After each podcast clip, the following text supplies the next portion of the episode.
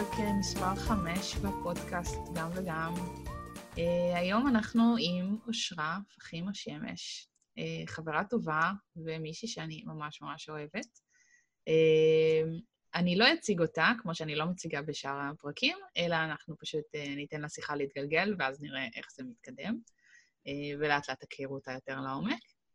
אז, אז בואי ניכנס לזה. אז היי, אושרה, מה נשמע? היי. בסדר גמור, מה שלומך?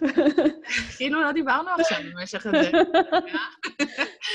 אבל uh, מגניב. אז, uh, אז בואי נעבור על, ה, על הדברים, נדבר, uh, ניכנס ככה לעומק להכיר אותך. אז קודם כל. כן? לגמרי. אז uh, בואי תספרי קצת על, ה, על הדרך שלך לעצמאות, מתי יצאת לעצמאות, uh, ממה נבעה ההחלטה שלך לעשות את השינוי הזה, מה עשית לפני זה, כאילו, שנכיר קצת uh, זה. רקע. אז uh, יצאתי לעצמאות, זה היה במרץ 2012. Uh, זה היה יום לפני יום הולדת של בעלי, זו הייתה החלטה מאוד ספונטנית באותו הרגע, עבדתי באותו הזמן במשרד פרסום. Uh, אהבתי את העבודה שלי, זה לא שלא אהבתי אותה, ממש נהניתי, כאילו הייתי uh, מעצבת גרפית, עשיתי עבודה שממש אהבתי לעשות, אבל ידעתי, ש... כאילו ידעתי, אני חושבת די מראש שאני לא מתכוונת להשתקע שם, uh, לא כי אני לא אוהבת את העבודה, אלא כי לא הרגשתי שזה נכון עבורי להיות בתוך המסגרת הזאת. זאת אומרת, ידעתי מראש שאני רוצה להיות עצמאית, במין תחושה ש... I don't want to work for the man, I want to be the man. וכדי להיות המן הזה או הוומן, אי אפשר באמת לעבוד עבור מישהו אחר, צריך להתחיל בעצם לבנות את הדבר הזה מאפס. באיזשהו רגע של אומץ כזה, פשוט החלטתי שאני ככה מגישה את מכתב ההתפטרות. עשיתי את זה עם ידיים רועדות, אני לא אשכח את הרגע. וזהו, ועשיתי את זה. ואז מה, כאילו, מה הרגשת? מה, מה עבר לך בראש באותו זמן? מצד אחד יש מין תחושה כזאת של יציאה לחופשי, את כזה בת חורין, וזה מצחיק, כי זה היה כזה ממש לפני פסח, אז זה בת חורין על כל, ה... על כל המשמעויות של, של זה. אבל uh, מצד שני, פתאום את יוצאת בעצם אל הלא נודע. Um, באותה תקופה עבדתי עם פסיכולוגית, זאת אומרת, אני די שמחה שהיא עברה איתי את התהליך הזה. והיא ממש הכינה אותי לזה שסדר יום שלי פתאום הולך להשתנות. אה, כל מה שעד עכשיו הייתי רגילה לעשות, להתעורר עבור איזושהי מטרה מסוימת, כל הדבר הזה הולך טיפה להתערער. אה, וזה משהו שאתה חווה כשאתה יוצא לעצמאות, אבל אה, אני חושבת שבאיזשהו מקום ידעתי שזה מה שאני רוצה, זה, זה החזיק אותי. זאת אומרת, ידעתי שאני רוצה לעשות את זה, ידעתי שמבחינתי אין, אין דרך אחרת. זו הדרך. האמת שגם אצלי זה הרגיש ככה, כאילו... אני ידעתי, אני חושבת שידעתי שאני אהיה עצמאית עוד הרבה לפני שבכלל דיברתי את זה. כאילו, אני זוכרת דברים, סיטואציות, נגיד, בתקופה שהייתי שכירה בת 21 או 20, שכאילו כל הזמן חשבתי איך אני מקימה את העסק שלי, מה יהיה העסק, במה הוא יעסוק. וכאילו היו לי כל מיני מחשבות, נגיד, הייתה תקופה שעבדתי במייקרוסופט, ובאיזשהו שלב עברתי משירות לקוחות למכירות, אז כאילו מכרתי גם מוצרים וגם תוכנות של אה, מייקרוסופט וכאלה. ואז אמרתי, אולי אני אפתח אה, עסק למכירה של אה, רישוי של תוכנות, וזה, כאילו זה היה תחום נורא חם בזמנו. Mm-hmm. ואפילו דיברתי עם איזה ידיד שהיה לי פעם, ואמרנו, טוב, אולי נעשה איזו שותפות, וכאילו, זה היה כזה... כאילו, היום זה נראה לי נורא אמיץ לילדה בת 21. עוד כאילו הייתי, אני חושבת, עוד לפני שהכרתי את דביר, זה כזה... איזה אומץ, כאילו, מטורף לחשוב בכלל לכיוון הזה, אבל גם, כאילו, ידעתי שעבורי אין באמת אופציה אחרת. שלא מתאים לי להיות שכירה. כאילו, ידעתי את זה עוד הרבה לפני שעזבתי בכלל את מקומות העבודה, אבל פשוט כאילו לא... הסדר יום הזה של, אה, של לתת דין וחשבון למה אני עושה, איך אני הולכת, כאילו, גם בתור שכירה, תמיד כזה היה המקום של... אה, אוקיי, לא, לא יודעת, לא בא לי אה, שיספרו לי על הדקה אם איחרתי בש, בשתי דקות או חמש דקות, ושמישהו יבוא עליי בשמונה וחמישה ויגיד לי, נו, נו, נו, איחרת. ממש ככה. לא תודה. והיום אם אני מתחילה בתשע או תשע וחצי או עשר, כאילו... אני אומרת לעצמי, נו, נו, נו, אם אני מתחילה אחרי זה, אבל, אבל בקטנה, זה, זה ממש תחושה אחרת, כאילו, יש בזה המון חופש, כמו שאת מתארת. ממש. אני זוכרת, כאילו, אחד מהמקרים שזכורים לי שממש דרבנו אותי ככה לצאת לעצמאות, זה שהגיע איזשהו אה, לקוח, שהוא, כאילו, הייתה לו איזושהי אג'נדה פוליטית, זה היה ממש לפרסם איזה משהו שקשור ככה למשהו שלא הסכמתי איתו, ואת נמצאת במשרד ואת אומרת, אני לא רוצה, אני לא רוצה לעצב עבור לקוח כזה, כן. שאני לא מסכימה עם הדרך שלו ואני לא מסכימה עם האמונה שלו, ובעצם אני אהיה זאתי שיוצרת עבורו את, ה, את התכנים האלה.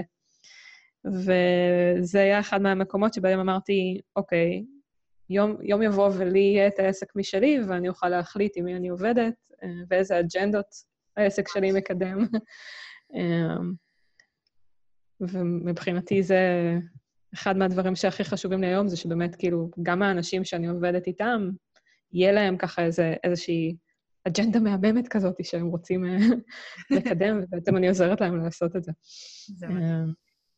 אז בואי בוא נדבר רגע על, אה, על חזון אנחנו. זה משהו שאני הרבה נוגעת בו, לפחות אה, הסתבר שאני הרבה נוגעת בו בפודקאסט, אה, כי זה משהו שאני נורא מאמינה בו, לא כי מילה כזאת כללית של איפה נהיה עוד חמש שנים, אלא באמת, כמו שאת אומרת, החיבור הזה לערכים ולסגנון חיים שאנחנו, כל אחד בוחר לעצמו ושמתאים לו. וזה נורא מעניין תמיד לראות איך זה מתפתח עם השנים, במיוחד אה, אנשים שהם עצמאים תקופה יחסית ארוכה, ומה הם חשבו כשהם אה, רק פתחו את העסק שהולך להיות, ומה הם חושבים על זה היום. איך, איך היה, איך כאילו השינוי הזה נוצר. אז בואי תספרי קצת על ה... כאילו, מה היה החזון שלך כשפתחת את העסק, שרק יצאת לעצמאות, לעומת מה שאת מרגישה היום לגבי איך שאת רואה את הדברים. זה, כאילו, זה מצחיק אותי השאלה הזו, כי כשיצאתי לעצמאות לא ממש היה לי חזון. וכאילו, היום זה כל מה שאני עושה, זה מין כזה חזון וערכים, ואיך זה מתחבר למותג שלך, וכאילו, אני יצאתי כזה עם מין... זו הייתה יותר החלטה, זה היה מין כזה, אני רוצה להיות יצירתית בתנאים שלי, אני לא יכולה לעשות את זה כאילו במסגרת, אה, אה, במסגרת עבודה כשכירה, אה, אז אני יוצאת לעצמאות. אה, וכאילו, באותו הרגע, ממש הרגשתי כאילו כל הרעיונות שאי פעם היו לי, ומן הסתם, בתור בן אדם יצירתי לאורך השנים, יש לך מלא רעיונות למה תעשה כשתהיה עצמאי. הכל ככה הציף אותי, ובאותו הרגע הרגשתי מאוד יומרנית, ועשיתי די את הכל. זאת אומרת, רציתי גם להיות אה, פרילנסרית בעיצוב, באותה תקופה עוד לא חשבתי על מיתוג, זה היה מין כזה, הכל מהכל, אני רוצה לעשות הכל. אה, וגם פתחתי כאילו עסק נוסף, וגם היה לי קו של בגדים, ועשיתי את הכל ביחד, ונפלתי המון, ונכשלתי המון, ונחוויתי המון, וקמתי המון, כאילו, אחר כך, ורק ב... כאילו, זה היה בערך, כן, 2015, שהקמתי את העסק במתכונת הנוכחית שלו, אה, ולקח לי הרבה זמן להגיע לשם, זאת אומרת, לפתח את החזון הזה, להבין מה אני באמת רוצה. אה, ואני חושבת שכבר שלוש שנים אני עם העסק במתכונת הזו, והחזון שלי ממש התגבש מאז, כי אם בהתחלה התחלתי באמת מרצון לעשות הכל מהכל, ובאמת זה היה הכל מהכל, כן. היום אני לגמרי ברורה לגבי מה, מה אני רוצה. זאת אומרת, היום נורא חשוב לי ש... כאילו, זה לא רק העסק שלי, זאת אומרת, אני מבחינתי מסתכלת על זה כמכלול, זה גם העסק וגם הבלוג וגם הקהילה וגם כל דבר שיבוא אחר כך, נכנס לגמרי לקונטקסט של, של השראה, של כן. אנשים שאני עוברת איתם איזשהו מסע ומעבירה אותם איזשהו סוג של תהליך. כן. וכאילו, מבחינתי היום זה לגמרי לא לעשות את הכל, זה לעשות בדיוק את מה שמרגיש לי נכון אה, בצורה יצירתית, בעצמאות. כאילו, מבחינתי יצירתיות ועצמאות זה שני הערכים הכי חשובים בעסק שלי ובכלל. אמ, ולהפיץ את זה גם הלאה. זאת אומרת, זה לא רק שלי, זה לא רק המקום שלי לעצב לאחרים, זה המקום שלי גם לקחת את ה... את הדבר הזה ולהפוך אותו לוויראלי במידה מסוימת, את כל הטוב הזה. אז בואי נדבר רגע על מה שאת עושה היום, למי שלא מכירים אותך. אמ, אז קצת אמרת ככה, בקטנה נגעת בנקודות. אה, בעצם את קודם כל מעצבת, אה, מתעסקת בעיקר במיתוג. אה, בואי תספרי בעצם את, למה אני מספרת עלייך? אז ספרי מה את עושה, מה כל הכובעים שיש לך היום.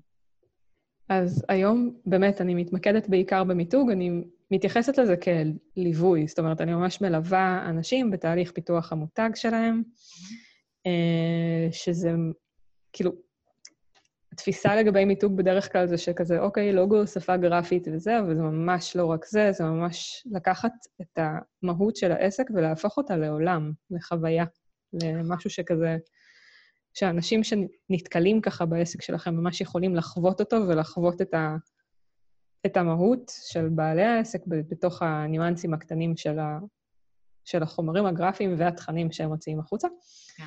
אמ, עכשיו, בנוסף לזה, אני גם כותבת. אני כותבת בבלוג שלי, אה, אני כותבת על אושר. כן. אה, ממש לוקחת כל חודש איזשהו אה, תחום שאני רוצה לנסות, מנסה אותו, וכותבת איך זה באמת תורם ככה למדד האושר. אני חייבת לציין שהבלוג שלי קיים שלוש שנים, ובשלוש שנים האלה למדתי המון בזכותו. כן. והקהילה שלי, שבה אני כותבת כל יום, שזה התחיל ממש ממקום של לכתוב על כל הדברים הקטנים שעוברים עלינו כנש, כנשים בעסקים, אה, שרוצות לתמרן בית ועסק ופנאי ואת כל, הכל ביחד. ומתוך הדבר הנפלא הזה ממש, אני חושבת שכל מהות החיים שלי כרגע אה, סובבת סביב הדבר היפה הזה, שלדעתי נקרא lifestyle design, זאת אומרת, זה ממש לקחת את כל המקום הזה של לנסות ולתמרן את הכל, כן. ולמצוא את הדרכים הכי נכונות לעשות את זה, וכל פעם אני מוצאת גילויים חדשים ו- ודברים שיכולים ככה לעזור לנו להפוך את זה ליותר ויותר, אה, לא אגיד יעיל, אלא נכון עבורנו. זאת אומרת, יש לכל אחד את הדרך שלו, ו... אני חושבת שגם בפן הזה, קודם כל הדרך ש... כאילו, אני בקהילה שלך, אני חושבת, די מההתחלה, משהו כזה. נכון. כאילו, נראה לי ממש, איך שפתחת את זה, התחברתי, או די, די בהתחלה.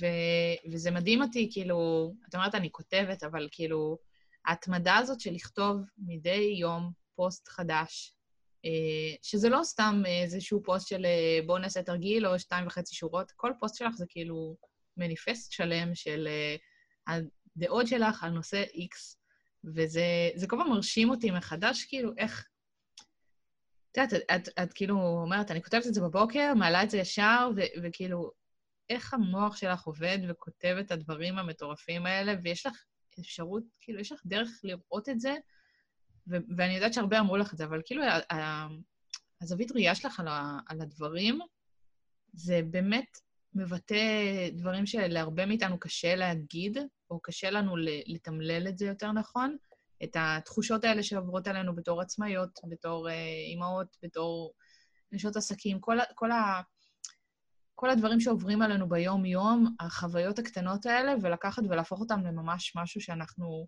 יכולות לקרוא איזשהו פוסט ולהגיד, וואו, כאילו, בדיוק חשבתי משהו דומה, ואיזה מגניב שכאילו אפשר ממש לדבר על זה, ולפתוח את השיח על כל נושא ונושא, ואני חושבת שזה אחד הדברים הכי... כאילו, מבחינתי זה אחד הדברים הכי כיפים שפותחים לי את היום, להיכנס לפייסבוק ולראות את, ה, את הפוסט היומי שלך ולענות על זה. אה, ואני חושבת שזה כאילו משהו ש, שהוא ממש מדהים ב- בעשייה שלו, ו- ושווה מתישהו ש, שאיכשהו תלמדי איך עושים את זה, לא יודעת, כאילו, אם אני חושבת שנייה קדימה, אבל, אבל אני צריכה כאילו לחשוב על... באמת, כמו שאת אומרת, כל הנושא הזה של, של lifestyle design ולחשוב על איך, אה, איך לתכנן לנו את הסגנון חיים שמתאים לנו, לכל אחד את, ה, את הסגנון שלו, זה משהו שהוא, אה, לדעתי, כאילו, היום רק מתחילים לאט-לאט לדבר על זה בשנים האחרונות, וזה הולך, זה הולך להיות ממש ממש משמעותי, במיוחד כשאנחנו מסתכלים על כל השינויים הטכנולוגיים, כל הדברים שקורים היום, שהכוח עבודה, הזמן עבודה שלנו ילך ויפחת עם הזמן ככל ש... כל הכניסה נכון. של הרובוטים, וכאילו, כל העתידנות בשקל וחצי האלה, אבל זה, זה יקרה. זאת אומרת, אנחנו כבר רואים היום אנשים שהם מאבדים את מקומות העבודה, אנחנו רואים אה, שינויים ב, במבנים החברתיים, אנחנו רואים שינויים ב... אה, אפילו במבנים של הגדרת תפקיד, או כל מיני מושגים כאלה אה, ישנים יותר, שפתאום כל אחד, כאילו, ההגדרה של קולבויניק לבן אדם שעובד, היא הפכה מאיזשהו גינוי אמ, כאילו משהו גנאי כזה לחובתו, למשהו שהוא ממש זכות. זאת אומרת, אנשים נכון. שהם בויניקים, אה, ובמקרה שלך הדוגמה הקלאסית לזה, שאת עושה גם וגם וגם, ואת גם מעצבת וגם כותבת בלוג וגם כותבת uh, בקבוצת פייסבוק ברמה היומיומית, ו- ונוגעת בכל מיני תחומים שהם כביכול לא קשורים אחד לשני, אבל למעשה מאוד קשורים אחד לשני. Uh, כי גם אותה בעלת עסק שבאה אלייך לעשות מיתוג, uh, בסופו של דבר היא נתקלת באותן uh, תהיות יומיומיות על החיים, על עבודה, על... על העסק שלה, על בניית מותג, על כל מיני נושאים ש, שאת נוגעת בהם אפילו, על, על אושר, שזה נראה לי הדבר המרכזי שאת מדברת עליו. נכון. אמ, ואיך באמת הכל מתחבר, ואיך כאילו יוצרים באמת אושר בתוך החיים שלנו. אה, והאמת שדווקא הבוקר אני, במדיטציה שעשיתי, אה, יש לי איזו אפליקציה מגניבה של אה, Headspace, שאני עושה את המדיטציה, ו... והיא פשוט, מדי פעם כאילו יש לה כל מיני תובנות מגניבות כאלה על החיים ועל איך אנחנו רואים את הדברים, וזה בדיוק דיבר על, ה, על הנושא הזה, שכאילו לפעמים אנחנו כל כך בתוך הראש שלנו, בגלל שאנחנו כל הזמן חושבים על העבר שלנו ועל העתיד שלנו, מאוד קשה לנו להיות פרזנט, להיות נוכחים ברגע, וגם בגלל הדברים האלה, אה, ואני חושבת שזה מאוד נוגע לאושר, הדבר הזה, אנחנו כל הזמן מנסים לחיות בשביל מי שנהיה, ופחות חיים בשביל מי שאנחנו היום, ופחות נהנים ממי, ממי ומה שאנחנו היום ומהחיים שלנו נכון לנקודה הזאת. אה, ואני חושבת שזה נכון בכל נקודת זמן בחיים. זאת אומרת, כל נקודה שאנחנו נמצאים בחיים, יש לה את הרגעים המאוד מאושרים שלה, וזה גם רגעים שאם אנחנו נחשוב שנייה איפה אנחנו נהיה בעוד כמה שנים, ונסתכל אחורה ונגיד, וואו, חבל שלא העצמתי את, את הרגשות שלי באותה נקודה, חבל שלא הייתי טיפה יותר נוכחת באותה נקודה, בשביל באמת להרגיש את כל מלוא הרגשות ו, ולצרוב את הזיכרון הזה ב, בראש שלנו כמשהו שאנחנו נכון. ניקח איתנו הלאה. אני חושבת שזה אפילו קצת מוטמע בתרבות שלנו, וזה קצת חבל, כי. אנחנו ממש רגילים ככה, כמו להמתין עם האושר, להגיד, רגע, אוקיי, כאילו, אוקיי, עבר, קרה לנו משהו ממש מגניב עכשיו, אבל רגע, אסור לנו לשמוח, אה, כי אה, יכול להיות שיהיו קשיים בדרך, ויכול להיות שזה לא ילך, ויכול להיות שפה, ויכול להיות ששם, וכאילו אנחנו לוקחים רגע צעד אחורה ומונעים מאיתנו את הרגש הזה. כן. אבל מצד שני, אם אנחנו לא נמנע את הרגש הזה, אם אנחנו נאפשר לו לבוא, אנחנו נחווה אותו, ואנחנו נחווה את ה... את ה את הכאן ואת העכשיו הזה בעצם, את, ה, את מי שאנחנו רוצים להיות כרגע. אמ, אז באיזשהו מקום, אני חושבת שתמיד כשמדברים על אומץ, זה מין כזה להסתכל למישהו בלבן של העיניים, או למשימה שאתם הולכים לעשות בלבן של העיניים, אבל זה בעצם להסתכל לעצמנו בלבן של העיניים, נכון. ולהבין רגע מולנו, בינינו לבין עצמנו, מה חשוב לנו. אמ, מה בעצם אנחנו רוצים לתת לו את העדיפות, האם אנחנו רוצים לתת את העדיפות לאושר שלנו עכשיו או לאושר שלנו אחר כך. אמ, מה יותר חשוב לנו כרגע, אה, העסק, הקהילה, הבית, המשפחה, הפנאי, אמ, ומתוך המקומות האלה. תמיד יש את המחשבה ש... שכאילו כל הדברים שאנחנו עושים בתור מבוגרים, אה, הדרך שלנו למדוד את ההצלחה של זה היא ברובה כספית, ו... וכאילו זה תמיד איזשהו מדד. אה, במיוחד נגיד שבתור בעלות עסקים, אז אנחנו תמיד מנסות לחשוב מהי ההצלחה עבורי. ואז אנחנו קובעות כל מיני יעדים מספריים, עומדות בהם או לא עומדות בהם, אה, ואז מרגישות את התחושה הזאת של ההצלחה, או שאנחנו בכלל אומרות, הצלחה עבורי תהיה בשנת 2019 אה, להרוויח X, ועד שלא נגיע לנקודה הזאת, אנחנו כאילו לא נחווה את, את האושר ואת ההצלחה. ו, ולדעתי, אני, אני חושבת שכאילו, במיוחד עם כל השינויים שעשיתי אצלי לאחרונה, ו, ואני יודעת שכאילו גם אצלך היו שינויים uh, מבחינת העסק, uh, החלטות ש, שהחלטת לגבי ה, הליווי לעומת uh, לעשות פרויקטלי ודברים כאלה, שתכף ניגע בזה ככה בקטנה. Mm-hmm. Uh, אני חושבת שזה נורא... כאילו המחשבה הזאת שאני אעשה היום בשביל להרוויח יותר כסף, בשביל אה, שאני אוכל בעוד איקס זמן להתפנות לעשות את מה שאני באמת רוצה. אה, איפשהו השבוע אני כזה נתקלתי במחשבות האלה ואמרתי, אוקיי, למה? כי גם במה שאני באמת רוצה לעשות, ובאמת גורם לי את אותם פרפרים מטורפים בבטן, גם שם יש הרבה כסף. ולהפך, אם אני אשקיע בזה את הזמן, יכול להיות שאני, בגלל שאני כל כך מאושרת בלעשות את זה, ואני כל כך אה, עם מלא אנרגיות לעשות את זה, ורואים את האנרגיות האלה, ובכל מקום שאני מדברת על, ה, על המוצרים או על הבלוג, רואים שאני מאושרת ו- ובעננים, וזה מושך אנשים להיכנס ולקנות ולעשות ולדבר איתי. זה, זה פשוט גלגל שיניע את עצמו ויהפוך את כל הדבר הזה לבאמת מה שאני רוצה שהוא יהיה. מדהים. אז, אני, אז כאילו כל הזמן יש, לפחות לאחרונה, בשבוע שבועיים האחרונים, יש את המחשבות האלה של, אוקיי, איך אני עושה, איך אני עושה יותר ממה שבאמת משמח אותי, ואיך אני שמה את, ה, את הדגישים מכל המיליון משימות שאני מתעסקת בהן, ומי שמכיר אותי יודע ש, שבאסנה שלי יש אה, אינסוף משימות, מאות אפילו, ואוקיי, עכשיו אני אומרת, ננקה שולחן, שימי על השולחן שלך רק את הדברים שבאמת חשובים לך, לא דחופים, לא אה, לחוצים, לא שאחרים ביקשו ממני, כי ראיתי במייל שאיזה מישהו שלח לי משהו והוא רוצה משהו ממני. שנייה אחת, אם יש לי עכשיו שעה לעצמי, מה הדבר שאני הכי עושה? הכי רוצה לעשות. ו...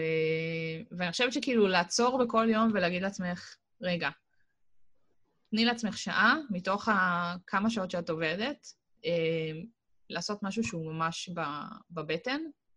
נכון. זה נותן את האנרגיות לכל היום. כאילו, אפשר אחרי זה להתעסק במנהלות, כמו אה, להוציא אה, הוצאות אה, וחשבוניות לרואת חשבון, שאני לא אוהבת את זה, אבל, אה, אבל כאילו, אם, אם נתתי לעצמי שעה ליצור משהו שאני כן אוהבת, אפילו עשר דקות ליצור משהו שאני כן אוהבת, זה ייתן לי את כל הפנאי והאושר אה, להמשיך לשאר המשימות בהיי מספיק גבוה בשביל לסיים נכון. אותם מהר ולעבור לעוד דברים. זה צריך להיות ישים בסופו של דבר. זאת אומרת, אם עכשיו אנחנו נציב יעדים שקשה לעמוד בהם, אז גם בסופו של דבר זה לא יסב לנו אושר, זה יעשה בדיוק את ההפך לדעתי. אז זה ממש צריך להיות משהו שאפשר לעשות, כאילו חצי שעה ביום, שעה בשבוע, אה, משהו שבאמת אפשר לעמוד בו ולהרגיש שאנחנו... אנחנו שתינו עוקבות אחרי uh, מאט דיאבלה. נכון. ויש לו uh, פודקאסט שאני ראיתי את, ה, את הוידאו של הפודקאסט ב, ב, ביוטיוב, והוא דיבר עם מישהו שגם ממש דיבר על הנושא הזה של uh, משימות וזה, וכאילו, ברח לי שנייה חוט המחשבה, אבל הוא אמר משהו שקשור לזה, תכף אני זוכר. אה, טוב, אנחנו נעבור לשאלה הבאה, אני זוכר מה שרציתי להגיד. קורה. אבל, אבל אני אעלה על זה, תכף. אה, טוב, אז נעבור לשאלה הבאה ונחזור לזה. שבורח. גדול. אה, טוב, אז אנחנו דיברנו בעצם על כל ה multitasking ותמרון בין כל הדברים השונים שאת עושה. Uh, אז ספרי קצת מבחינת הסדר יום שלך, איך זה עובד, איך את באמת אה, מתמרנת בין כל הדברים השונים, כמה שעות את עובדת ביום, ממש הפרטים הקטנים האלה שהרבה אנשים לא יודעים עלייך. אני חייבת לציין שזה כל הזמן משתנה, וכרגע יש לי מין שיטה שעובדת לי עכשיו, אז אני משמרת אותה. אוקיי. Okay. אמ, אני מתעוררת בדרך כלל, אני מתעוררת יחסית מוקדם, אני מתעוררת בסביבות חמש וחצי. Mm-hmm. אני לא יכולה להגיד שאני מתחילה לעבוד בחמש וחצי, לוקח לי, בדר... אני מהאנשים האלה שלוקח להם זמן להתניע בבוקר, אז זה מין כזה לשבת, לכתוב קצת, אה, להקשיב לספר, לעשות ככה דברים שהם פליליים, עד שאני מרגישה ככה מספיק ב... מספיק בן אדם כדי להתחיל את היום. אמ, ואז למעשה, אה, וזה ממש כאילו יחסית חדש, זה ממש רק בחודש, חודשיים האחרונים, אני ממש יושבת מול היומן, ביומן אמ, אני מתכננת מראש, לפחות שבועיים מראש, אם לא אפילו חודש מראש, את, ה, את השעות, ממש לרזולוציות קטנות של מה, על מה אני הולכת לעבוד במהלך היום, בין אם מדובר בעבודה שקשורה מן הסתם לעסק, או בעבודה שקשורה לבלוג, או אפילו את הדברים הקטנים של הבית, שזה משהו שעד עכשיו לא כל כך ייחסתי לו חשיבות, אבל עכשיו ממש נכנס גם כחלק מהתכנון השעתי. אוקיי. Okay. אמ, זה ממש... בקלנדר או ב... ביומן פיזי?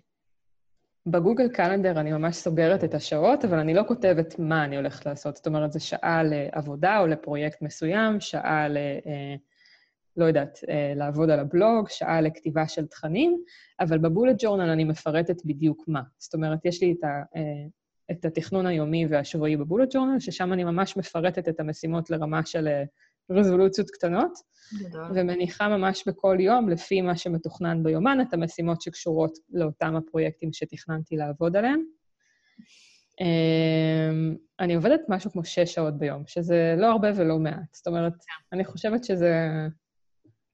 אני חושבת שזה זמן, כאילו, זה זמן נכון עבורי. יש אנשים שיכולים יותר, יש אנשים שיכולים פחות. לי נורא חשוב הזמן הפנוי, זה אחד מהדברים ש... שהבנתי כאילו בזכות הבלוג שלי. כן. אה, זמן, כשבן הזוג שלי חוזר הביתה, אני מן הסתם רוצה לשבת איתו ולהיות איתו ולבלות את הזמן הזה אה, גם כאישה ורעיה. אה, שזה חשוב לי לא פחות, מבחינתי זה אפילו לפעמים קצת יותר, שאני לא, כאילו, לא מתביישת להגיד. אז ממש הכל כרגע מתוכנן ביומן. אני לא יכולה להגיד שאין ימים שאני לא חורגת. יש ימים שאני חורגת מהזמנים שתכננתי, ומן הסתם אה, אני מסתכלת על זה בצחוק כמו על איזה יום שעבדתי בו שעות נוספות כזה. אה, זה גדול. אבל כן. באמת אין לנו את המושג הזה של שעות נוספות, כאילו, בתור עצמאיות. יש איזה קטע, כאילו, זה תמיד נורא מצחיק אותי שכאילו... כאילו בתור עצמאיות מצפים מאיתנו לעבוד נונסטופ. את עובדת, וככל שאת עובדת יותר, את כנראה יותר רצינית במה שאת עושה, את כנראה יש לך יותר, כאילו, יותר עבודה או זה, אבל כאילו, מבחינתי דווקא נורא חשוב לי לעמוד בזמנים האלה, ולקח לי הרבה זמן להבין את זה. זאת אומרת, בהתחלה הייתי עובדת אפילו 12 שעות. מבחינתי זה היה כזה יום עבודה. אבל... אה, אבל היום אני מבינה עד כמה חשובים גם הדברים האחרים, וממש חשוב לי להכניס את הכל למין איזשהו קונטקסט, אפילו שזה אומר לפעמים שאני כזה מאוד חזקה עם עצמי, כאילו בקטע של משמעת, אבל... אה, כן. אבל זה עובד, ואם זה עובד, אני לא מתווכחת עם זה, אז כזה. לא, זה, זה ממש מצוין. כאילו, אצלי גם... אה, מי, ש, מי שמכיר אותי כבר הבין שאני לא עובדת הרבה שעות, אני עובדת עד שתיים כל יום, כי אז צריך ללכת להוציא את הילדים מה, מהגן. שנה הבאה זה יהיה אפילו פחות, כי הבנות יהיו בכיתה א', אז אני לא סגורה על איזה שעות הן מסיימות, אבל אני מניחה רבע לאחת, אחת וחצי כזה.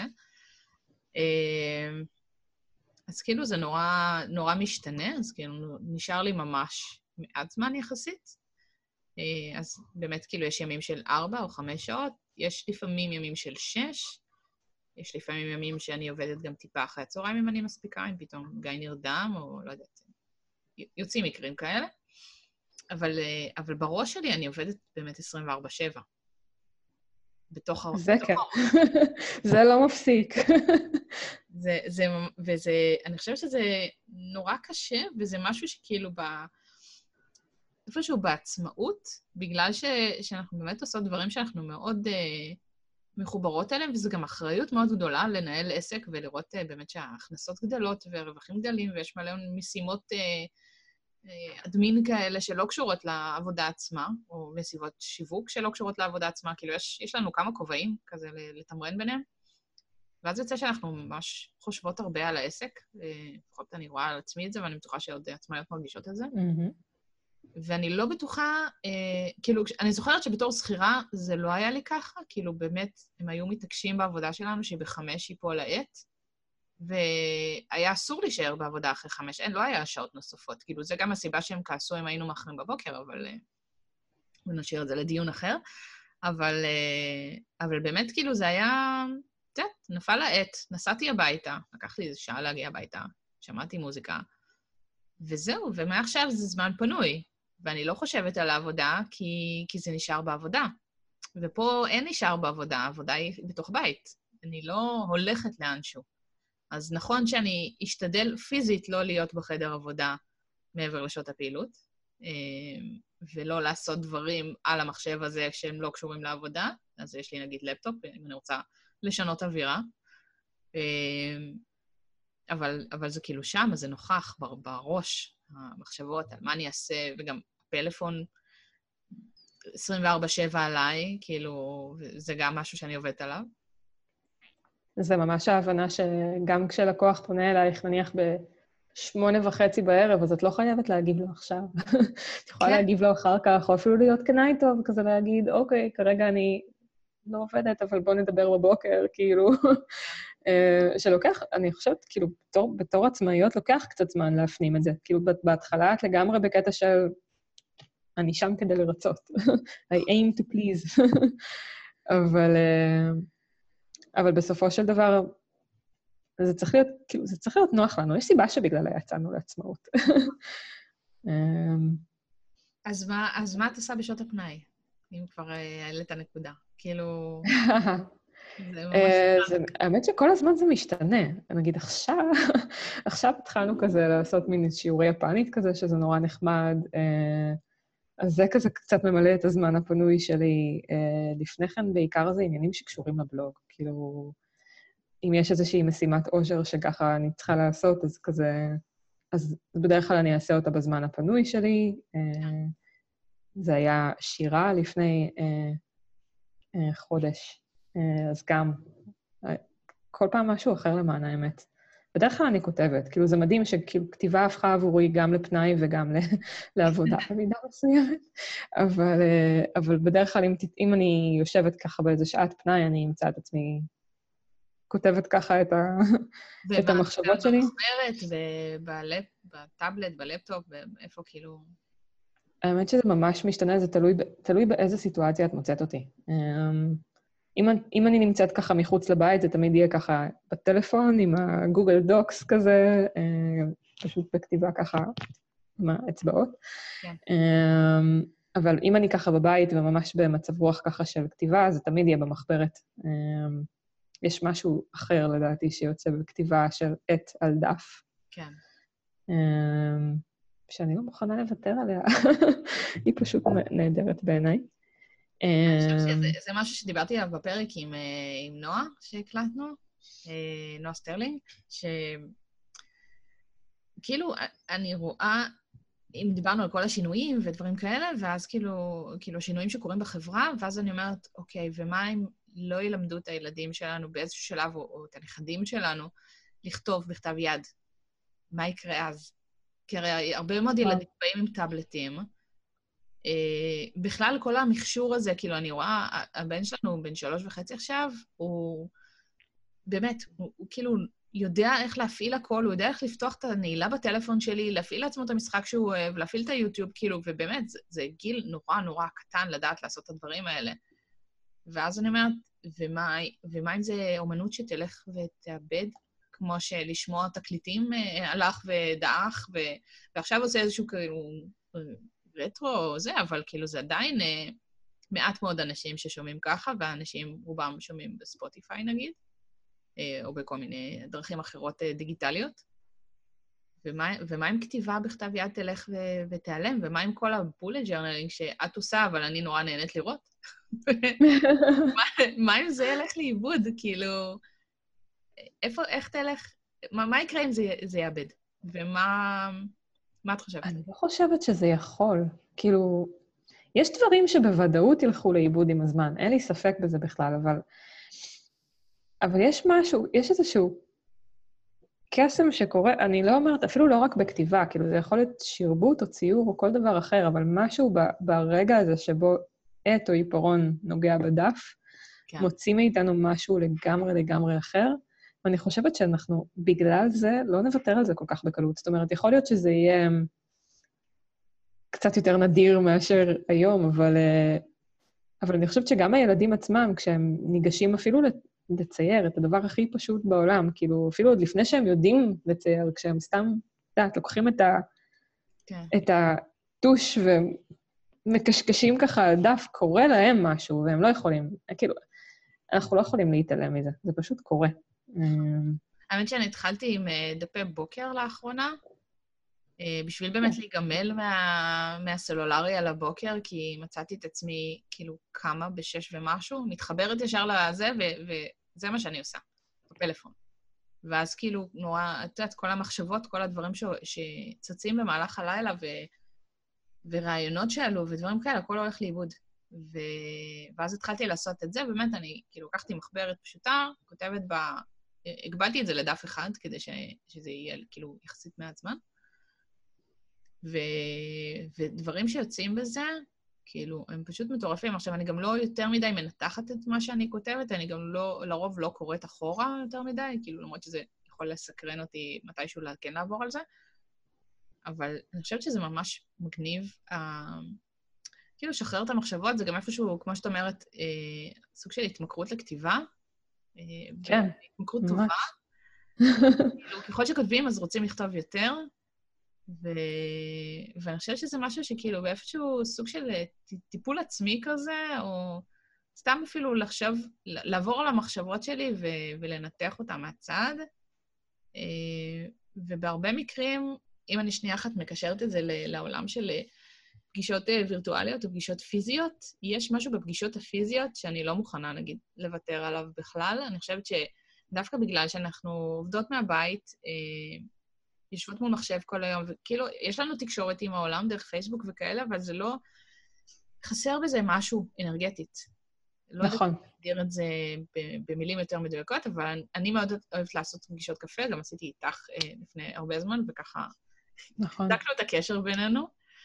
אה, ואני חושבת שבמהלך הפגישות האלה, או בכלל, במהלך פגישה כלשהי עם חברים, עם, עם אנשים אהובים, אם אנחנו מעלים את המחשבות שלנו, ו, ולא סתם את המחשבות, אלא את החששות שלנו, את הפחדים שלנו, מדברים את, אותם, אה, משהו שם משתחרר ו, ונותן לנו יותר אומץ כן לעשות את הדברים. נכון, לגמרי. כאילו... זה מין, מין תחושה שברגע שאתה נמצא ככה באמת פיזית מול בן אדם, זה לא רק השיח, זה גם, ה, זה גם האנרגיה שיש בחדר. זאת אומרת, זה מין משהו שקשה לשחזר אותו ככה וירטואלית בלבד. אמ, ואני חושבת שכאילו גם לעשות, אה, את יודעת, לדבר, אה, לדבר את החששות, וזה... אפילו בלי לראות מה התגובה של הצד השני, אלא פשוט להגיד את זה בקול רם, או לכתוב את זה בדף, זה קצת אה, מוריד את העוצמה שלהם. נכון. גם באיזשהו מקום אני חושבת שבהרבה מקרים אנחנו מרגישות משהו, אבל לא ממש יודעות מהו. זאת אומרת, באותו הרגע זה מין כזה ערפול כזה, וברגע שאת ממש יושבת מול מחברת וכותבת ומתחילה ככה לאבד ככה בעין את, ה, את הרגע שלך, כן. אז פתאום הופך להיות כזה משהו שאפשר להתמודד איתו כזה. לא, לא גדול כמו שהוא נראה בהתחלה. נראה לי שגם ה... אם, אם שנייה נסתכל על התכנון של, של לייפסטייל וכאלה, ואיך שאת מגדירה את הדברים ביומן, שדרך אגב זה... אני מתה לראות את זה פיזית כדי לראות איך אני מאמצת חלקים מזה ל, ליום-יום שלי, אבל אני חושבת שבאמת להגיד, אוקיי, אני מקציבה עכשיו זמן לזה וזמן לזה וזמן לבית וזמן לפנאי, אה, ופחות זמן לכל הרעש הסביבתי ש... שעוטף אותנו כל הזמן. זה משהו שמאוד uh, יכול לעזור, כאילו, גם, גם לתחום את כל הרעשים האחרים לזמן שלהם, להגיד, עכשיו יש לי חצי שעה פייסבוק, אבל שאר היום אני משתדלת לא לגעת בזה, לשים את זה בצד mm-hmm. ובשקט. Uh, וגם בכלל להיות כאילו בן אדם יותר מאושר, זה נראה לי להספיק את מה שאת רוצה, באמת להספיק מה שבאמת חשוב לך. איך כאילו... גם באיזשהו, באיזשהו מקום זה קצת כאילו... אני חושבת שהרבה פעמים אנחנו, במיוחד אם אנחנו עצמאיות ועובדות על פרויקטים מסוימים, יש לך מין כזה רשימה של משימות, וכזה, אוקיי, אז מה אני אעשה היום? אז בדרך כלל, אם יש איזה משהו דחוף, אז כאילו משהו אחר מכתיב לך למעשה את מה שתעשי, ואם, יש, ואם אין איזושהי דחיפות, אז זה כזה, רגע, יש לי, יש לי זמן, מה אני הולכת לעשות איתו? ופתאום, ברגע שאת עושה את זה, זה כזה, קודם כל, את מחליטה על מה את עובדת. זאת אומרת, אם את יודעת שמשהו דחוף, אז את מראש תכניסי אותו למשבצ... כאילו למשבצות הזמן בהתאם. אז זה לא מין כזה תחושה של העולם הולך לקרוס אם אני לא אעשה את זה, אלא תכננתי לעשות את זה ככה, שזה, כאילו, מבחינת ה-state of mind זה אחר לגמרי.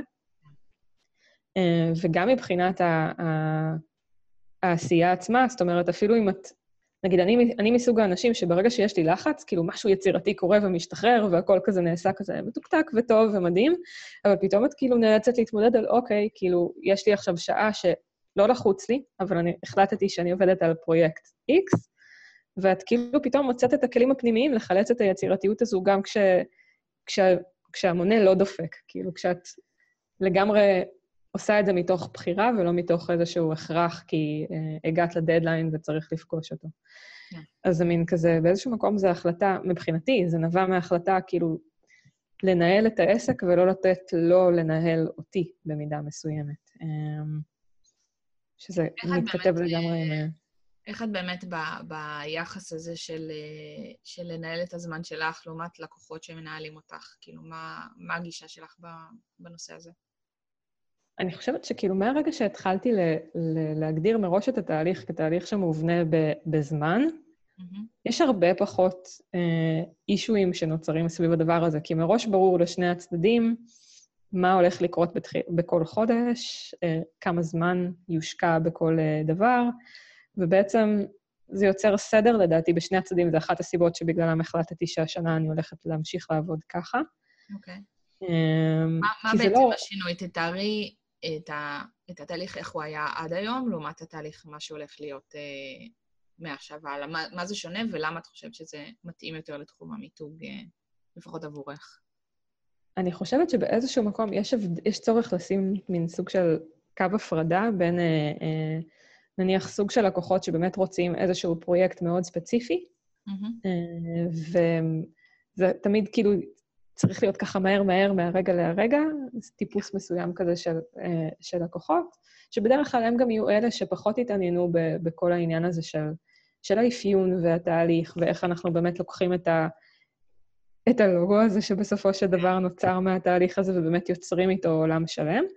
ולעומת זאת, יש את האנשים שמבינים את החשיבות של זה, ובעצם רוצים לפתח לא רק את, ה, את הלוגו הזה ואת ה, אה, את נייר המכתבים לצורך העניין, אלא באמת לקחת את הדבר הזה ולהפוך אותו למערכת יחסים לטווח ארוך. כאילו, את פתאום הופכת להיות מין סוג של in-house designer, אבל בנקודות קטנות ועבור כל מיני עסקים, שזה מבחינתי היתרון של, של הדבר הזה, כי אני אוהבת לחיות בתוך הרבה עולמות תוכן, אבל אמ, את בעצם מלווה אותם ממש לאורך כל הדרך, ויוצרת איתם מין סוג של אסטרטגיה ארוכת טווח, כאילו זה כבר... זה כאילו הופך להיות מין משהו שהוא לא אה, מענה לאיזשהו צורך נקודתי, אלא ממש מחשבה לטווח ארוך, ואיך אנחנו לוקחים עסק לצורך העניין, והופכים אותו ממש לעולם שלם, עם לייצר קמפיינים בנקודות זמן מסוימות, לחשוב על קונספטים לקמפיינים שיוצאים לפועל, אה, ממש ללוות אותם בשלב של אחרי שהלוגו יוצא, זאת אומרת, זה ממש לא מסתכם ברק לעצב את הלוגו ואת השפה החזותית, אלא מוצרים שיוצאים ברוח המותג ממש, בת, כאילו בטווח רחב יותר אחר כך, ממש ללוות את העסק יד ביד עד, מההתחלה ועד הסוף. אמ, וזה וברגע ש... בתקופות זמן כאילו קצובות מראש, או... כי, כי מה שאת בעצם מדברת עליו זה הרבה מאוד... אה, הגדרה מאוד מאוד מובנית של הדברים, איך הם קורים, מה קורה בכל חודש, ואני חושבת שזה ממש ממש חשוב. אני חושבת שזה חשוב בכל שירות שאנחנו מוכרים, ממש לדייק את הדברים, להגיד אותם בביטחון מלא מראש. זה כולל XYZ, זה השלבים, זה הלוחות זמנים, אה, זה המחיר, כאילו ממש כל הנתונים הטכניים, להגיד אותם מראש, בצורה מאוד ברורה. אני, מהמם. גם אצלי, נגיד, בעסק, אני עכשיו מוצאת שזה מאוד מאוד עוזר, שנגיד, הפגישות דרבון, הגדרתי כמה זמן זה בדיוק, איך הם מתאמים את הפגישה, אה, עם מה הם יוצאים אחרי זה, כמה זה עולה, כאילו ממש נתתי את כל הפרמטרים, וזה הופך להיות ממש קל הרבה יותר למכור את זה. כי זה... כי הם מבינים את הצורך, הם מבינים את התועלת, הם מבינים מה יוצא להם מזה, אה, והם אפילו לא חייבים את החוות דעת של האנשים שכבר התנסו במוצר בשביל להחליט. נכון. לדעתי, ככל שזה יותר ברור מההתחלה, ככה בעצם כן. יש יותר סיכוי ל... לעבודה נעימה בטווח הארוך, אבל... אה, אני חושבת שזה גם משהו שאולי באמת בתהליך הזה של, ה...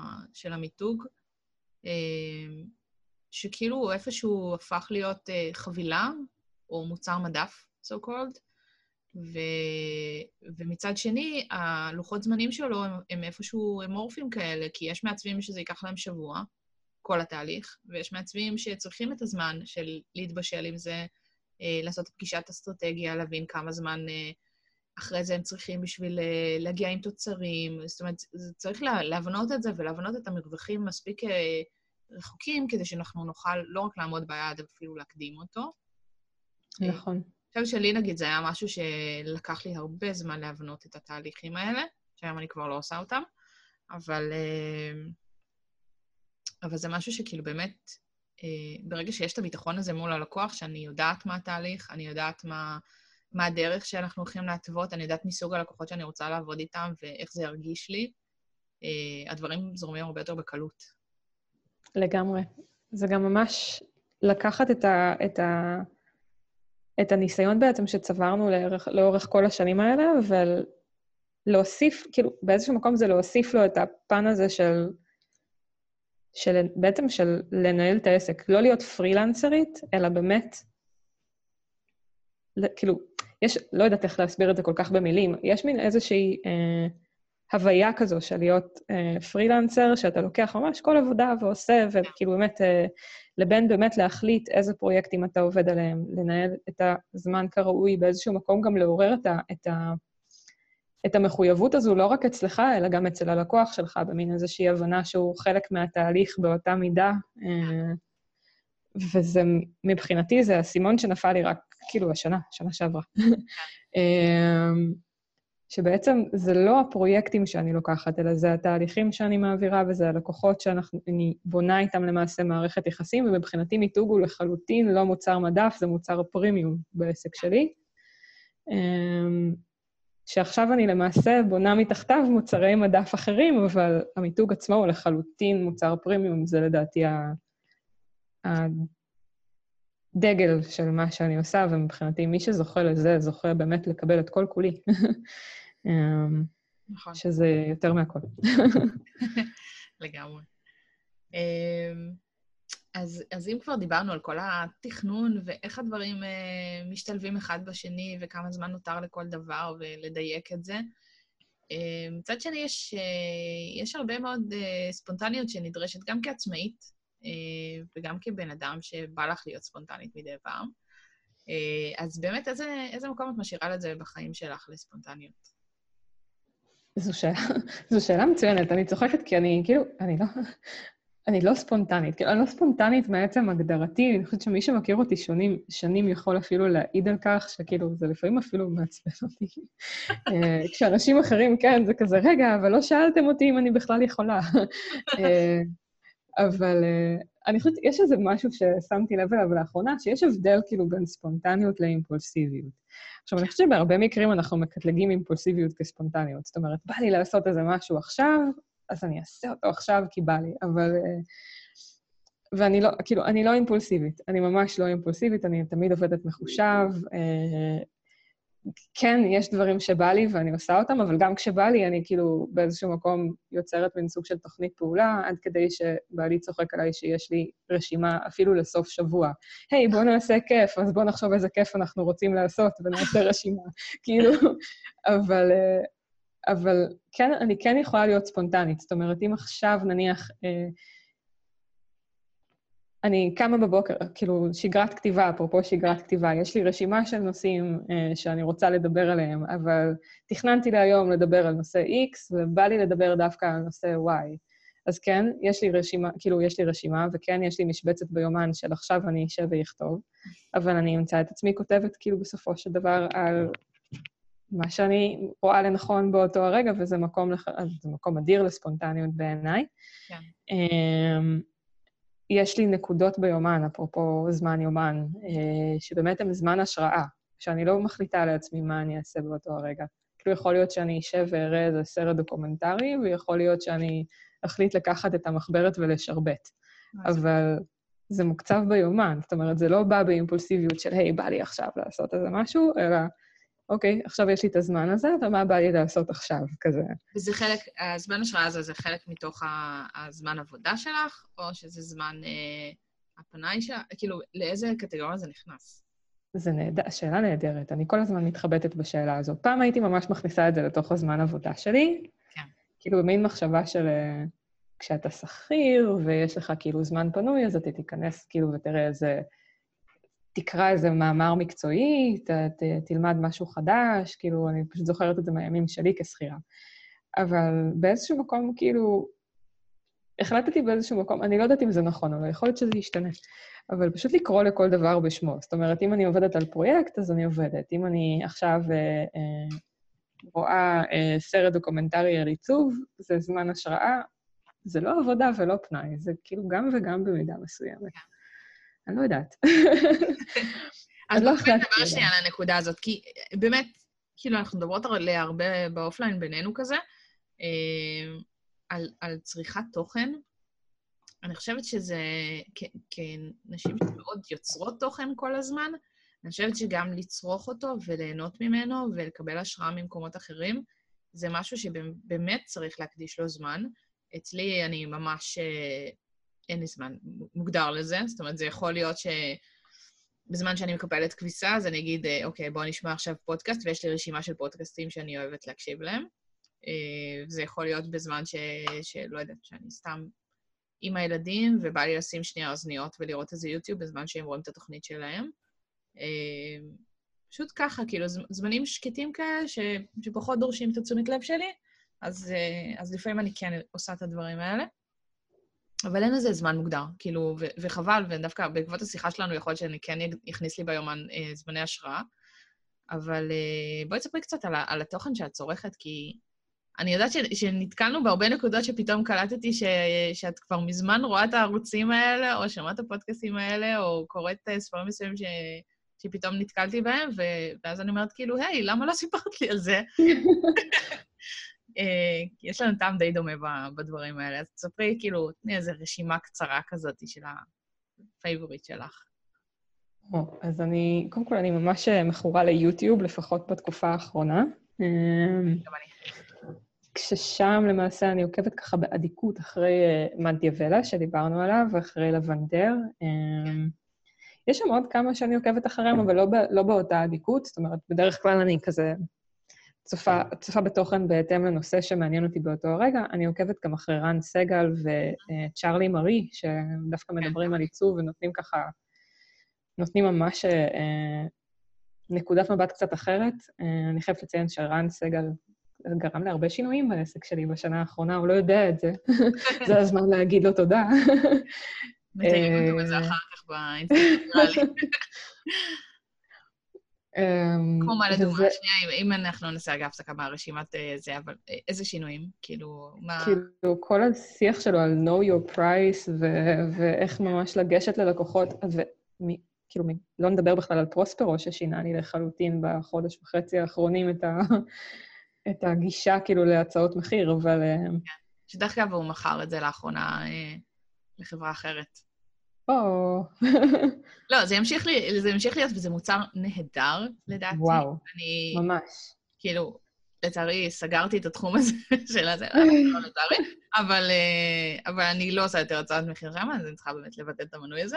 אבל, אה, אבל זה כלי נהדר, כאילו, להבניה של הצעות מחיר, לאיך שהדברים עובדים, ו, ובכלל, כל ה...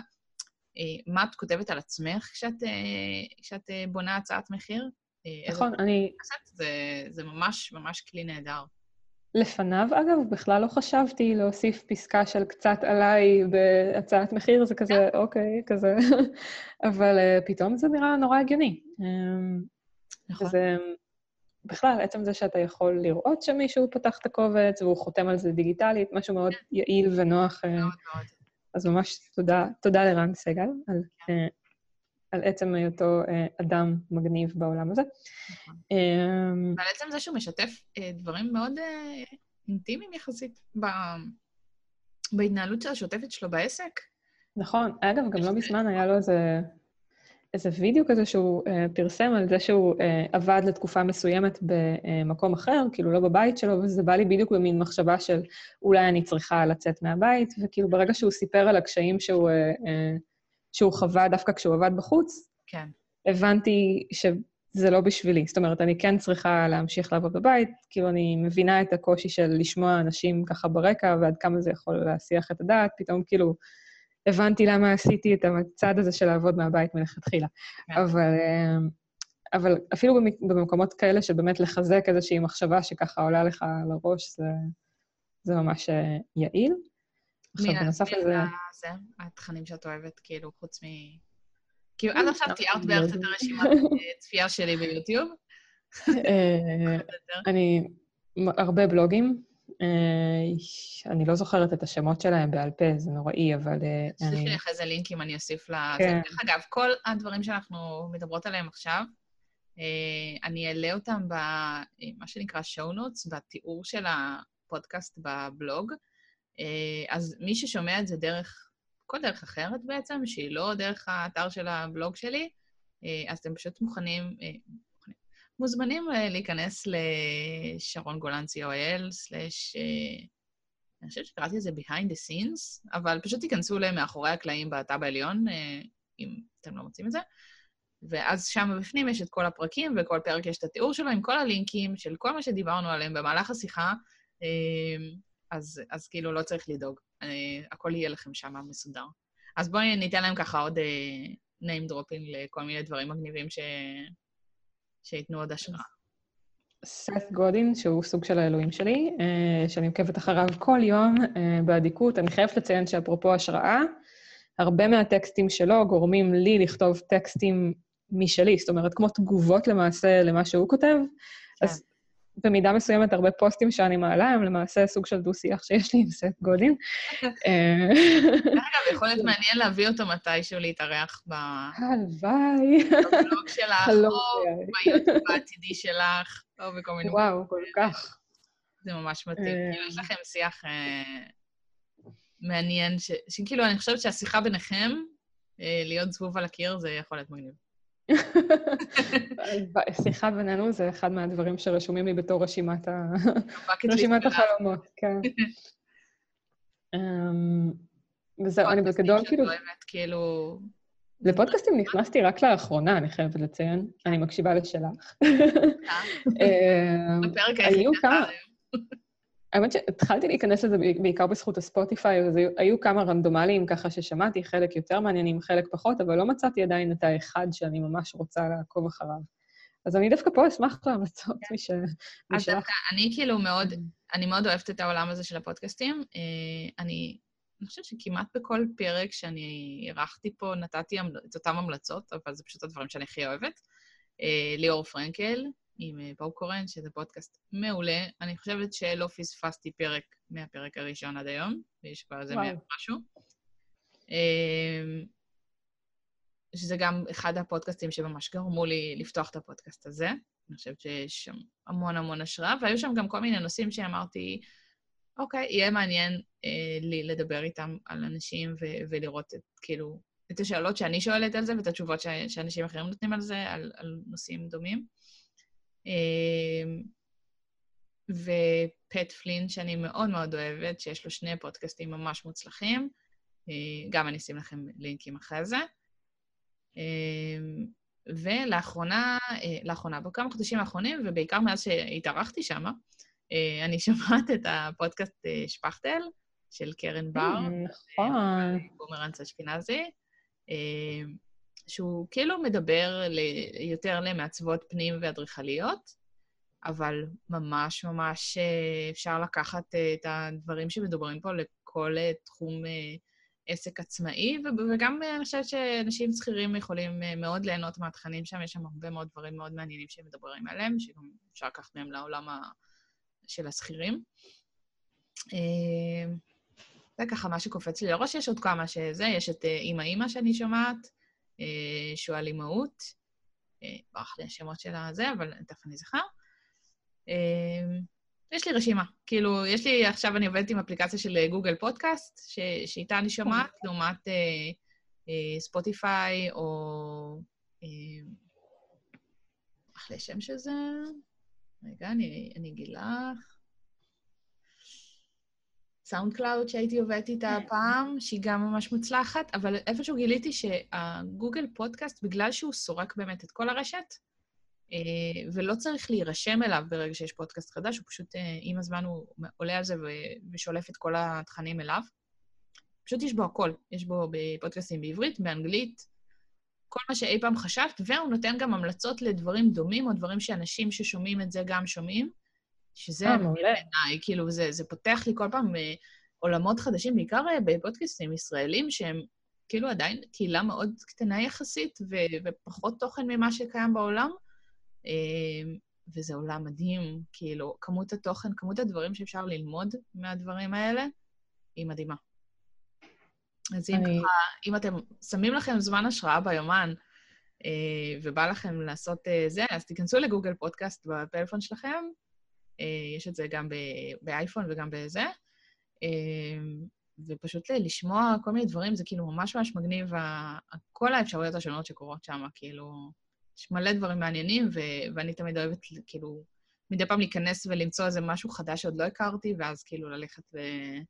ולחקור אותו, וללכת על פרקים אחורה ולראות מה, מה היה שם בהתחלה, איך זה, איך זה התחיל ואיך זה התקדם להיות היום כזה. אה, מאוד מעניין. אני עושה את זה הרבה ביוטיוב, לדעתי זה החלק הכי כיף ביוטיוב. את כזה רואה וידאו נחמד, ואז כזה, טוב, אז אני אכנס לערוץ, ואז כזה, טוב, בוא נראה מה הם עשו קודם, כזה, זה הופך להיות מין מחקר כזה. כן. אה, זה ממש כיף. האמת שלאחרונה דיברנו על הערוץ יוטיוב של אה, מליסה. נכון. גם אחריה אני עוקבת. ערוץ נהדר.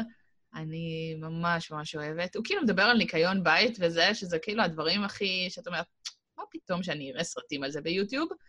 אה, אבל היא עושה את זה בצורה כל כך כל כך יפה. באמת שלמדתי משם המון טיפים לחיים וזה, אז, אה, אז ממש מומלץ בחום, כאילו, להיכנס ולעקוף, וגם לעשות בינץ' ככה אחורה, לראות איך היא, איך היא הגיעה להיות מה שהיא היום. לגמרי, גם ממש רואים איך מווידאו לוידאו היא הולכת ונעשית יותר ויותר מקצועית, והיום היא לגמרי אימפריה, כאילו, זה ממש לגמרי, מדהים. לגמרי. ואני חושבת באופן כללי, של, של כל התחום הזה של יצירת תוכן, אם אנחנו שנייה מסתכלות על זה מהצד, אה, יש הרבה אנשים ש, שעוצרים את עצמם מלהיכנס לכל מיני נישות חדשות או ערוצי שיווק חדשים, בגלל שהם אומרים, אוקיי, זה לא מושלם, זה לא מספיק טוב, זה לא, אני לא ברמה מספיק גבוהה בשביל להתחיל את זה, ואז, אה, וכל מה שיש לי להגיד לכם זה, פשוט תתחילו. תעשו את הצעד הראשון, קפצו למים, תתחילו לשחות, תראו מה קורה. כי גם אני, הפרק הראשון והפרקים הבאים הם לא יהיו טובים כמו הפרק המאה שלי, שאני מקווה מתישהו להגיע אליו. אני עדיין לא הגעתי למחסום השבעה פרקים, שזה המחסום שטוענים שיש לפודקאסטים, שמי שעובר אותו, אה, אה, הפודקאסט שלו ימשיך לעד. יש איזה מין מיתוס כזה על פודקאסט. כן, אני לא יודעת מאיפה זה צץ ומי החליט על השבע דווקא, אבל uh, עכשיו אנחנו בחמש, אז אני בקצב טוב. אבל אני חושבת שבאופן כללי, יצירת תוכן, כתיבה, אה, סרטונים, אודיו, יוטיוב, מה שאתם לא תרצו, כל תחום תוכן שאתם חושבים שיכול להתאים לעסק שלכם, פשוט תנסו את זה. כאילו, לי יש ערוץ יוטיוב רדום, שיש בו איזה כמה פרקים בודדים. פשוט הבנתי עם הזמן שזה פחות הנישה שלי, לפחות כרגע. ו... ונגיד פודקאסטים, אני נורא נהנית. אני חושבת שזה משהו שמביא אותי בצורה יותר טובה. ו... ובגלל זה אני משבצת לי עכשיו הרבה הקלטות ביומן האלה, אבל, אבל פשוט לעשות, כאילו, משתפרים באמת משלב לשלב. זה לא... זה לא משהו אני... שצריך להתחיל ממש טובים. כאילו, יוטיוב לגמרי יושב ככה ברשימת uh, uh, to do שלי, um, אבל הפרפקציוניזם עדיין שם. זאת אומרת, אני צריכה קצת להשיל ממנו, מהכובד שלו קצת, כדי להתחיל. אני חושבת שגם, כאילו, אם, אם לתרגל, אה, אפילו ברמה של לתרגל ו- ולשמור את זה לעצמך, ולא להפיץ את זה, ואז להתחיל, נגיד, להפיץ את הפרק העשר, אה, זה גם סבבה. ואז להבין בפרק עשר שרגע, עשרת הפרקים הקודמים היו מספיק טובים, אני יכולה לשחרר אותם בכיף, כאילו. אז... יש בזה משהו, נכון. אז כאילו, זה, זה נראה לי דרך טובה לצאת לדרך. חוץ מזה שאני ממש רוצה ערוץ יוטיוב שלך, אז כאילו, זה נראה לי יהיה מגניב אה, לראות את זה קורה. אמ, אז, אה, אז בואי, אני חושבת שנדלג, יש פה איזו שאלה שנדלג עליה, ובואי אה, נדבר שנייה על, על כלי עבודה. Okay. אוקיי. דיברנו על המון המון כלי עבודה ש, שיש לך, על התכנון ועל הכתיבה ועל על השיווק ועל כל מיני דברים אה, שמאוד מאוד יצירתיים באיך שאת ניגשת לדברים. אבל בואי נדבר שנייה על בכלל בעלי עסקים. מה כלי עבודה שאת חושבת שעכשיו, ב-2019, ממש כדאי שיהיה לנו בחגורת כלים שלנו כבעלי עסקים? אז אני, כאילו, חשבתי על הש... אני מודה שחשבתי על השאלה הזו מבעוד מועד, אה, ואפילו רשמתי לי ככה במין רשימה, כי יש פה כמה דברים שחשוב לי ממש שככה, שיופיעו פה בתשובה הזו. כן. אז אני חושבת שהדבר הראשון, כאילו, והוא הכי טריוויאלי, אבל הוא נכון, זה רואה חשבון. Uh, אני חושבת שכשאנחנו יוצאים לעצמאות, כאילו נראה לנו שאנחנו יכולים לעשות הכל, אבל כן. יש דברים שעדיף לתת למישהו, איש מקצוע, נכון. לעשות. אה, ואפילו רצוי, אה, וזה משהו שהבנתי לאחרונה, אה, רצוי לתת לאיש מקצוע גם שיודע להסביר לך ויודע לגרום לך להבין מה אתה עושה, מה זה כסף, איך אתה מרוויח כסף, מה, כאילו, הדוח הזה שאתה צריך להוציא, מה הוא אומר בכלל, מה, כאילו, נורא חשוב שאנחנו נדע את זה לדעתי, ונורא חשוב לתת למישהו שבאמת מתמצא בזה, נכון. לעשות את זה, כי אחרת זה באמת יהיה לרעתנו. Uh, עוד דבר שלדעתי נורא חשוב, ואני חושבת שתוכלי להסכים איתי, זה קבוצת mastermind טובה, uh, שזה משהו שמלווה, כאילו זה מלווה אותי במהלך העסק, אה, בהתחלה זה היה מאוד אינטואיטיבי עם קבוצת חברות, ואחר כך כאילו זה היה קצת פחות אינטואיטיבי ומכוון עם קבוצה אחרת, ועכשיו אני בקבוצה אה, איתך. אה, ואני חושבת, כל פעם, כאילו, כשאני נתקלת בקבוצות האלה, אני מגלה עד כמה יש, יש כוח בקבוצה. זאת אומרת, הרבה פעמים אנחנו מתמודדות עם דברים שעל פניו אנחנו לא יודעות איך לפתור אותם, ומספיק שנעלה אותם ככה בקטנה מול קבוצה של אנשים או נשים שאנחנו סומכות עליהם ובאמת יודעות שהעצה שלהם באמת אה, יכולה לעזור, ודברים נפתרים. זאת אומרת, כן. זה כמו... זה פותח סתימות אה, במידה מסוימת. אמ, והיו עוד שני דברים ככה שאני אגע בהם ככה בקטנה, שזה באיזשהו מקום, זה לוקח קצת זמן, אבל זה משהו ששווה לבדוק, זה מערכת או שיטה לניהול פרויקטים ומשימות. זאת אומרת, זה לא חייב להיות איזה משהו ספציפי, כל אחד בסופו של דבר מוצא את השיטה שלו, אבל כן להתנסות בשיטות, כאילו כן להיות מספיק פתוחים עם עצמנו כדי לבדוק אותם ולראות מה עובד ומה לא עובד, כי זה בסופו של דבר מה שגורם לעסק שלנו להתייצב. אמ, והדבר האחרון, אבל הוא למעשה הראשון, וזה משהו, זה לקח שלמדתי השנה, אה, זה ממש אה, לתרגל את האינטואיציה שלנו, שבסופו של דבר היא הכלי הכי גדול שיש לנו, ממש. אה, לא רק בתור בעלי עסקים, בכלל בתור אנשים.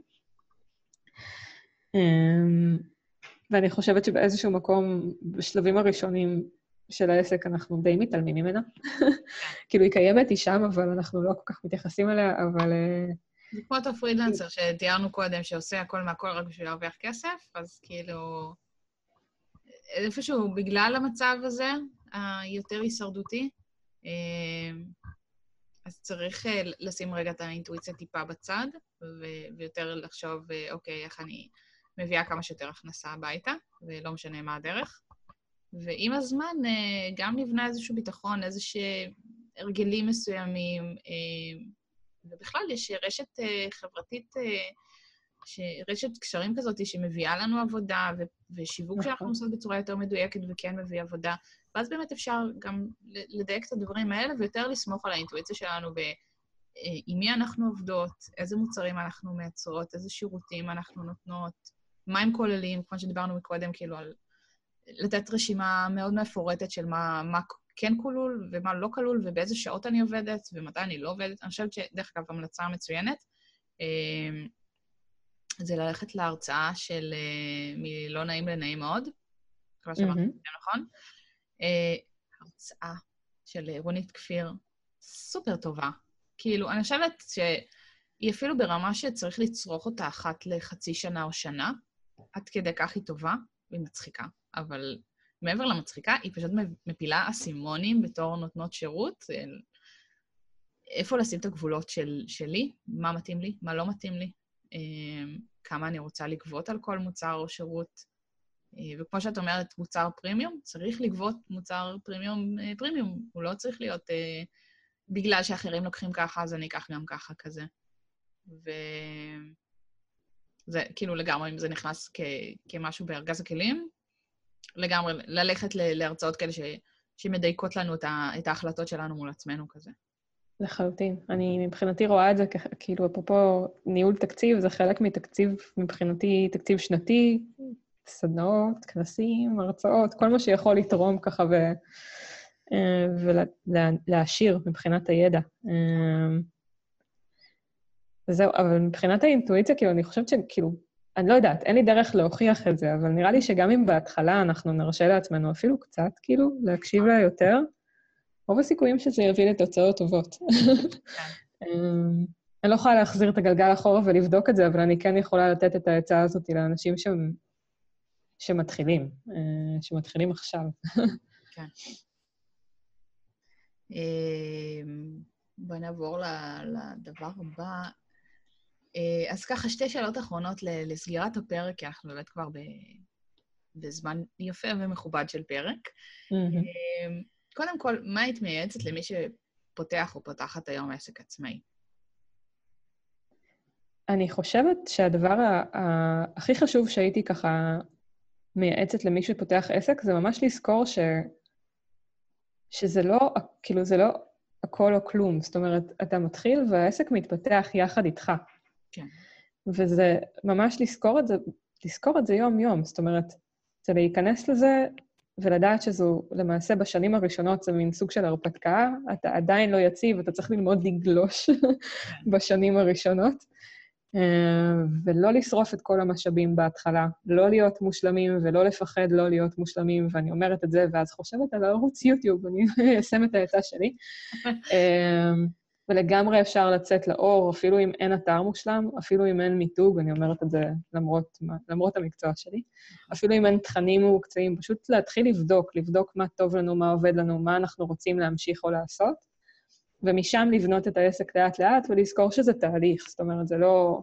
אתה לא קם בבוקר ופתאום יש לך עסק מוכן. זה משהו שמתפתח יחד איתך ולוקח את השנה, לפעמים אפילו יותר מזה, כדי להפוך אותו, לגבש אותו, להפוך אותו למין אה, רעיון מגובש שבאמת מכיל את כל הערכים והחזון וה, אה, והדברים הגדולים ש, שבסופו של דבר מובילים אותנו. אז אה, בגדול, זו העצה שלי. אה, קחו את הזמן שלכם. אם להשלים לזה רגע, אה, אני חושבת שאחד הדברים, במיוחד עם כל העולם של הרשתות החברתיות היום, וכל התיעוד האינטנסיבי של אנשים את העסק שלהם ואת ההצלחות שלהם, ואת הקמפיינים שלהם, ופתאום כשאנחנו רואים, קופצים לנו יותר קמפיינים של אנשים, ואז אנחנו חושבים שוואי, הוא גם מכר מלא מאותו זה. אה, אף אחד לא באמת סופר כמה הצלחתם, כמה לא הצלחתם, מה היה היעד שלכם ולאן הגעתם, ו- נכון. ו- ומה מבחינתכם הוא הצלחה. אה, אנשים פשוט רואים את העשייה. וכשאנשים רואים עשייה, אז הם בטוחים שאתם מצליחים, או מצליחים מאוד אפילו. אז, אה, אז לא לשפוט את עצמכם אם קמפיין מסוים לא הצליח, אם משהו מסוים לא עבד. אה, נכון. כאילו, פשוט להגיד, אוקיי, זה היה השלב, בואו ניקח, נעצור שנייה, נבין מה היה שם, מה כן עבד לי, מה לא עבד לי, ומה כן למדתי מתוך כל התהליך המטורף הזה. כי בכל מקרה אנחנו לומדים משהו ויכולים לקחת את אותו ניסיון וליישם אותו ופעם הבאה להצליח יותר. אז, אה, אז לא להתבאס מה, מהנקודות האלה. ו... ממש, זה... כאילו גם, גם חוץ מאיתנו אף אחד לא רואה את זה, כאילו... לגמרי. כאילו, זה גם לא, כאילו, זה לא הרי גורל. זאת אומרת, אם אנחנו אה, בסופו של דבר מנסים איזשהו רעיון והוא לא מצליח, אז כזה לא נורא, נעבור לרעיון הבא, זה לגמרי בסדר, כאילו. גם, וגם אה. אנשים שצופים בנו, אה, קודם כל, לא, לא כולם רואים את הכל, שזה דבר מאוד חשוב להגיד, וגם מי שרואה את הכל ועוקב אחרינו בסופר אדיקות, להפך, הוא מעריך את המאמץ שלנו, כמו שדיברנו קודם על רן סגל, אה, ועל השינויים שהוא עשה, ואני עוקבת אחריו כבר, כאילו, מאז שהוא פתח את היוטיוב שלו, פחות או יותר, לפני איזה שלוש שנים, ו... והוא עשה שינויים מטורפים, וכאילו, זה לא, אני לא בשום מקום לא הרגשתי אה, איזשהו צורך לשפוט אותו, האם משהו הצליח לו או לא. גם אני לא באמת יודעת את התוצאות, חוץ מה-income report הזה שהוא עושה פעם בשנה, שזה מדהים, אה, התוצאות שהוא מגיע אליהן. אבל, אה, אבל אני חושבת שמעבר לזה, כאילו, אנחנו מאוד מעריכים את הדרך. וגם אנחנו, נכון. האנשים שעוברים את הדרך, צריכים להעריך את הדרך. ואת בדיוק. כל מה שאנחנו לומדים תוך כדי, כי, כי אנחנו עוברים את זה, וככה אנחנו נהיים יותר מקצועיים ויותר... נכון, לגמרי. יותר מגיעים למקומות ש, שמתאימים לנו ונוחים לנו. ממש ככה.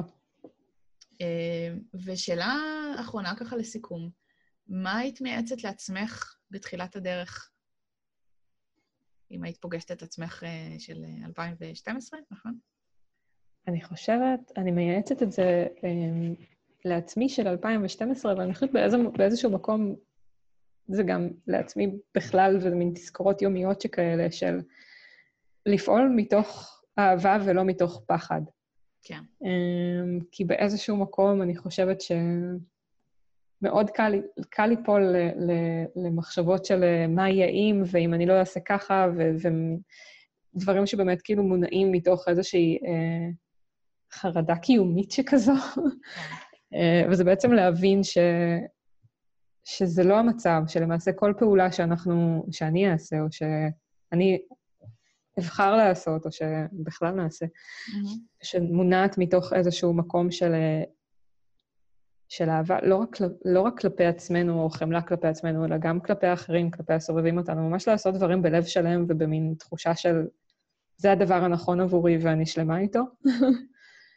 אה, זה, יח... זה משנה חיים. זאת אומרת, אני ממש, כאילו, אני הייתי ממש רוצה לתת את העצה הזאת לאני, של, ההתחלה, אבל באיזשהו מקום גם לקחת את זה להיום ולזכור את זה. כאילו, לזכור שזה לא מובן מאליו ושזה שם, ושהחלטות באמת צריכות לנבוע מתוך איזשהו מקום של שלום פנימי שכזה, ולא לא איזושהי מלחמה או דרמה או אה, אה, רעשי רקע שכאלה.